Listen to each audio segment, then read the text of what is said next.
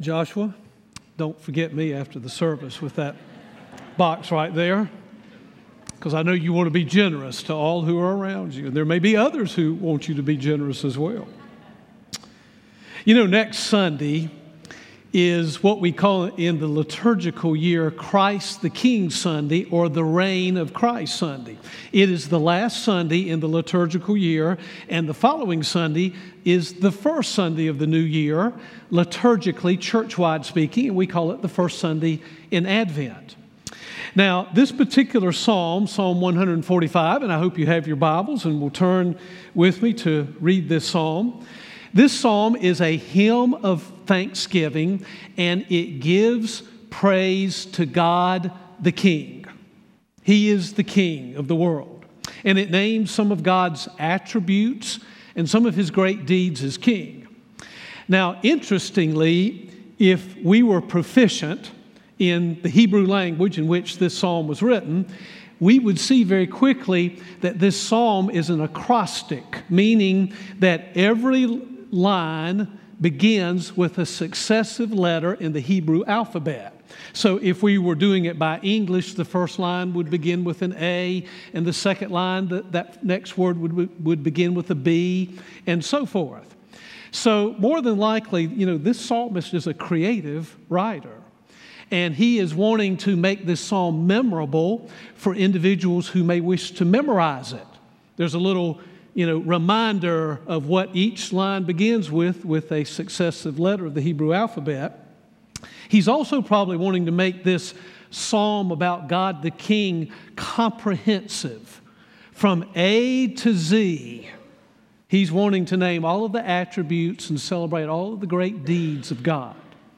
Now, next Sunday, on Christ the King Sunday, we're going to look at God as the judge, the God who brings judgment and justice into the world. But today I want you to notice that God the King has many of the attributes that surround a rich generosity.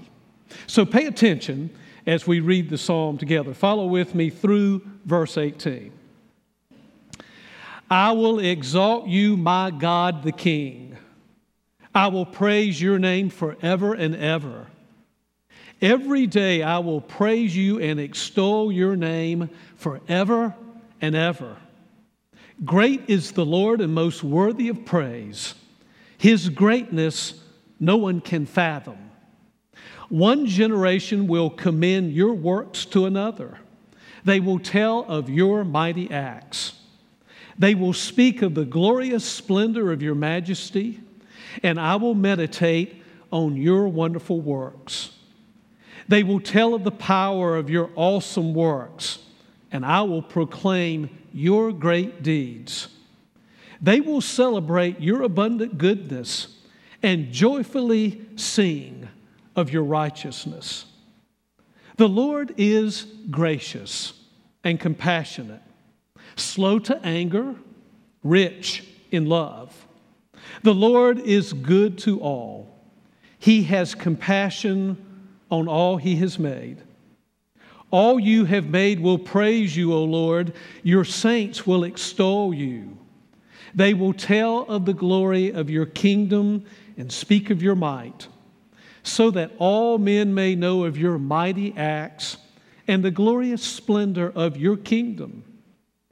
Your kingdom is an everlasting kingdom, and your dominion endures through all generations. The Lord is faithful to all his promises and loving toward all he has made. The Lord upholds all those who fall and lifts up all who are bowed down. The eyes of all look to you, and you give them their food at the proper time. You open your hand and satisfy the desires of every, every living thing. The Lord is righteous in all his ways and loving toward all he has made. The Lord is near to all who call on him, to all who call on him in truth. Sisters and brothers in Christ, this is the word of the Lord. Thanks be to God.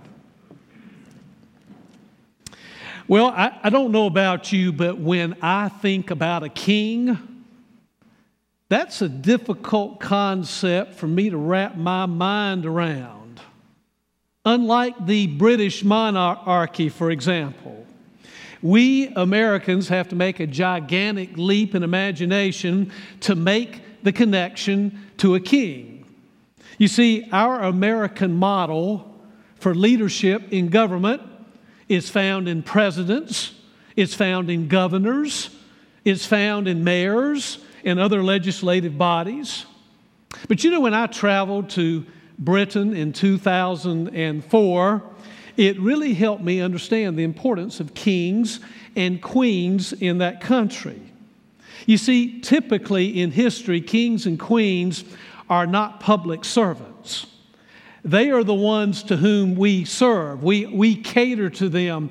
We do whatever they wish that we would do for them. And trust me, I got to go to the Tower of London and I got to see that place where a person paid the price with his or her head if that individual did not offer service and obedience to the king or the queen. But here in Psalm 145, we have a different picture of a king.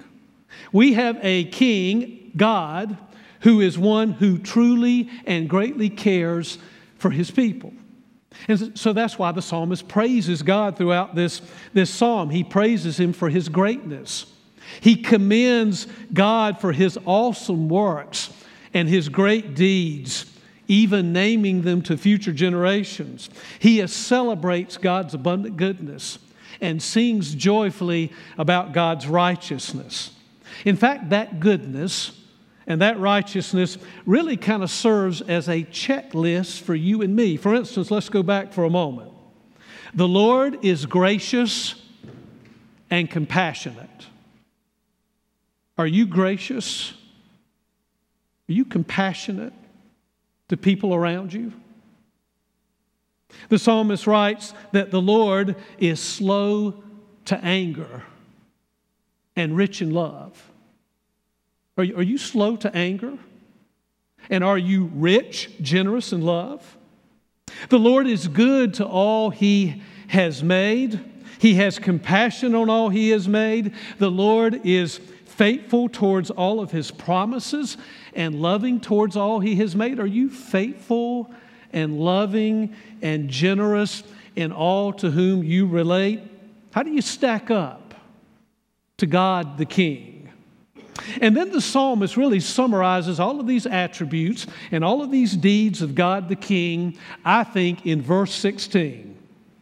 The psalmist writes, You open your hand and satisfy the desires of every living thing. So, when all is said and done, will it be said of you that you had open hands? Or that you had clenched fist? What will it be said of you when you stand before your God, the King, one day, the one who the text says has open hands? Will your hands be open? Or will you have lived a life in which your fist would have been clenched? When it comes to practicing compassion and love and forgiveness, when it comes to fulfilling your promises, and commitments that you've made to other people or that you've even made to God? Will it be said of you that you had open hands or closed and tight fist? When it comes to using your God given talents, when it comes to utilizing your spiritual gifts, as the Bible describes in 1 Corinthians chapter 12 and Ephesians chapter 4, will it be said of you that you had open hands? Or closed in tight fist. When it comes to meeting human needs that surround all of us every day, will it be said of you now and in the future that you had those open hands or that you had the clenched fist? And when it does come to the use of your possessions and your money, your wallet, your pocketbook, for the work of God's kingdom, will it be said of you that you had open hands Or will it be said of you that you held on tightly to everything that belonged to you or you thought it belonged to you with clenched fist? You know, it's kind of interesting. If you make a survey of the Bible, I think you'll be astounded to see how many times Jesus and other biblical characters in the Old and the New Testament, those people were folks who had open hands. And I mean physically. They had open hands. They were the folks who reached out and literally touched people with those open hands, those open palms. They touched them to heal them. They touched them to bless them. They touched people to commission them for service. They touched people to give of their hearts and their souls and their very selves on a regular basis. It was regular, open hands, thinking and being and living. Now, for some reason that I've never been able to quite figure out, it seems that we have a little more open hand thinking and being and living and behaving in times of crisis, in times of tragedy, in times of danger than we do in everyday normal life. Have you noticed that? Just several weeks ago, I noticed that there was very little clenched fist thinking and behaving in the aftermath of Hurricane Matthew. There were scores of people, and many of you in this room were among those folks who volunteered with your time, your talents, your energy. There were scores of people, many of you in this room, who gave generously financially. You know, we took an offering here at Oakmont that went to the North Carolina Baptist Men for the disaster relief efforts that are continuing. By the way, you do understand it's not over with yet. You do understand there are people displaced in this community who have not returned to their homes? You do understand that there are people who still have mud in their homes? They've got algae and mold growing in their homes?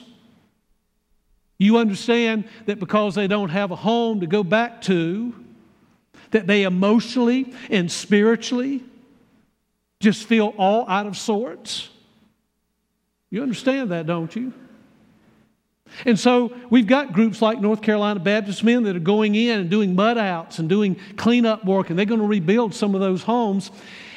And to your credit, our credit together, we gave one Sunday over $11,000. Not, not clenched fist thinking and behaving and doing, but open hand thinking and doing in sharing. You know, when our own Nelson Cooper, one of our Oakmont members and deacons, when Nelson was diagnosed in the late spring, early summer with ALS, people immediately began to rally around the Cooper family. The week that Nelson found out about his ALS diagnosis was the week in June of Vacation Bible School in our church.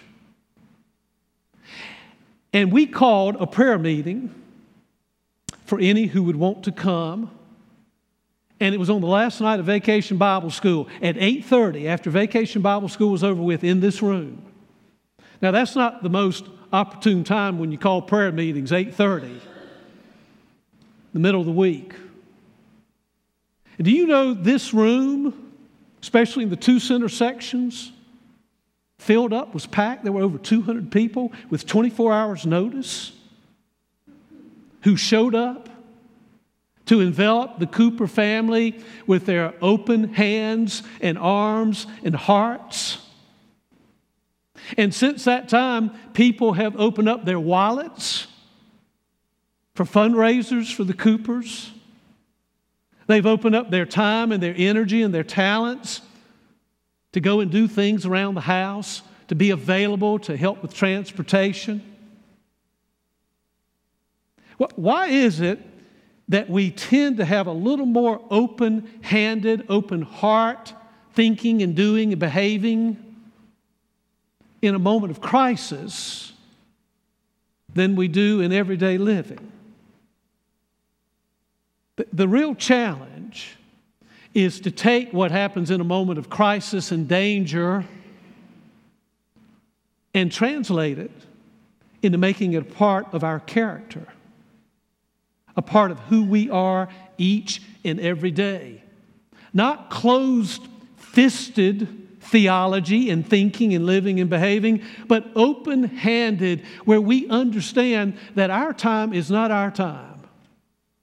That our talents and our spiritual gifts are not really our spiritual gifts and our talents. That our money is not our money. All of that stuff has just been placed on loan for a determined amount of years. And the real owner is God.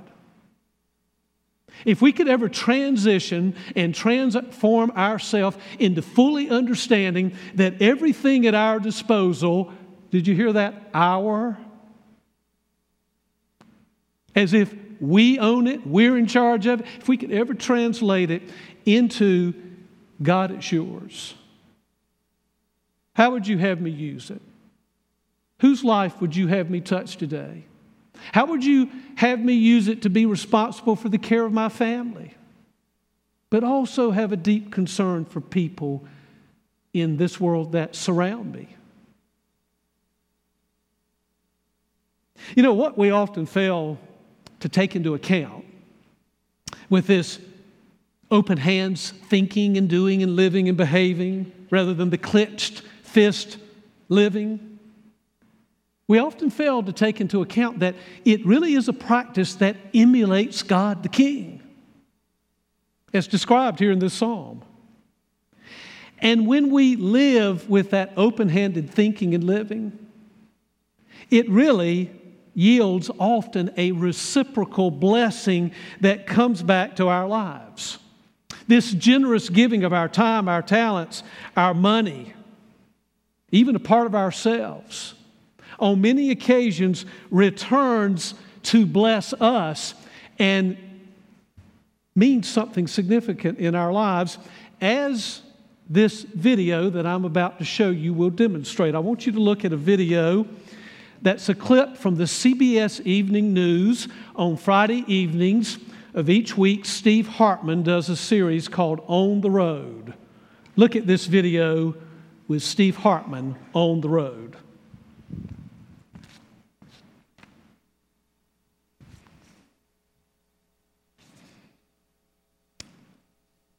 We end tonight with a marriage made in heaven. It must have been made in heaven no one on earth could have dreamed it up. Here's Steve Hartman on the road. There are always a lot of people to thank on a wedding day.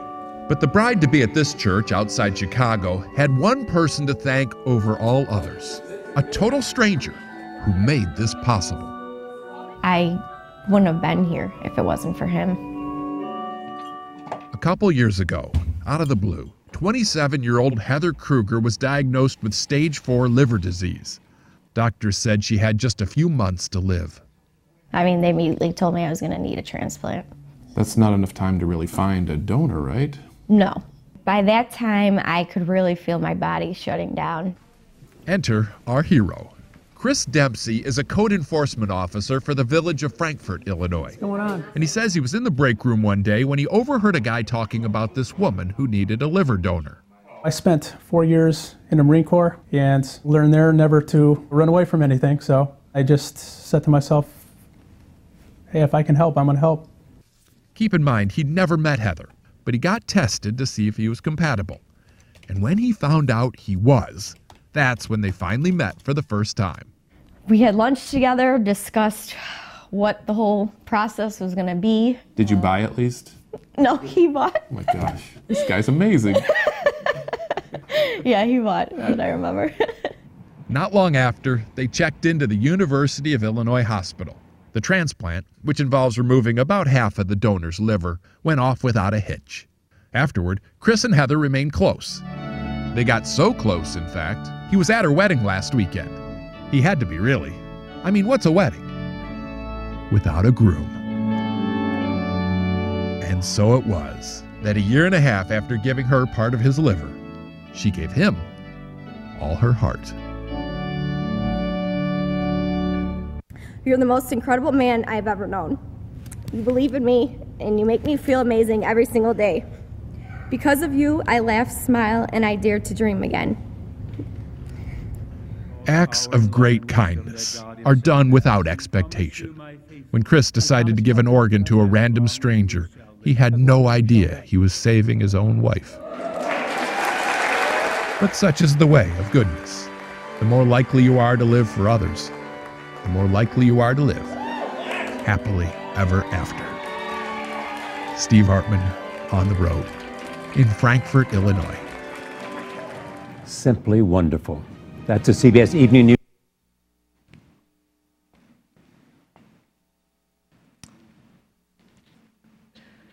Most of the time, when you give someone an open hand, it's because you first have given them your heart. You've opened yourself up to them and you've let their life touch you. And many times, there are blessings that are reciprocally returned to us. We're going to sing the hymn this morning because I have been given much, I too must give. The words will be on the screen. And as we sing the hymn today, what is it that God is inviting you to do when it comes to open handed thinking and living and doing and being generous with all that you have for the work of His kingdom? Maybe there's somebody here who has never asked Jesus to be Lord and Savior. And one of the great teachings of our faith is that for God so loved the world that He gave His only Son for you and for me. It could be that you've been through our Oakmont 101 class, our membership class, and you're ready to become a part of the Oakmont Church family. Maybe you'll find it meaningful to go back to our prayer stations, to pray with one of our ministers, to light a candle that symbolizes that prayer, to leave a prayer request, or to pen a prayer to God about something that's going on in your life. So you feel the freedom to move and to go and to share at the prayer station. So as God leads you, I hope you'll respond. Let's stand together and let's sing our hymn.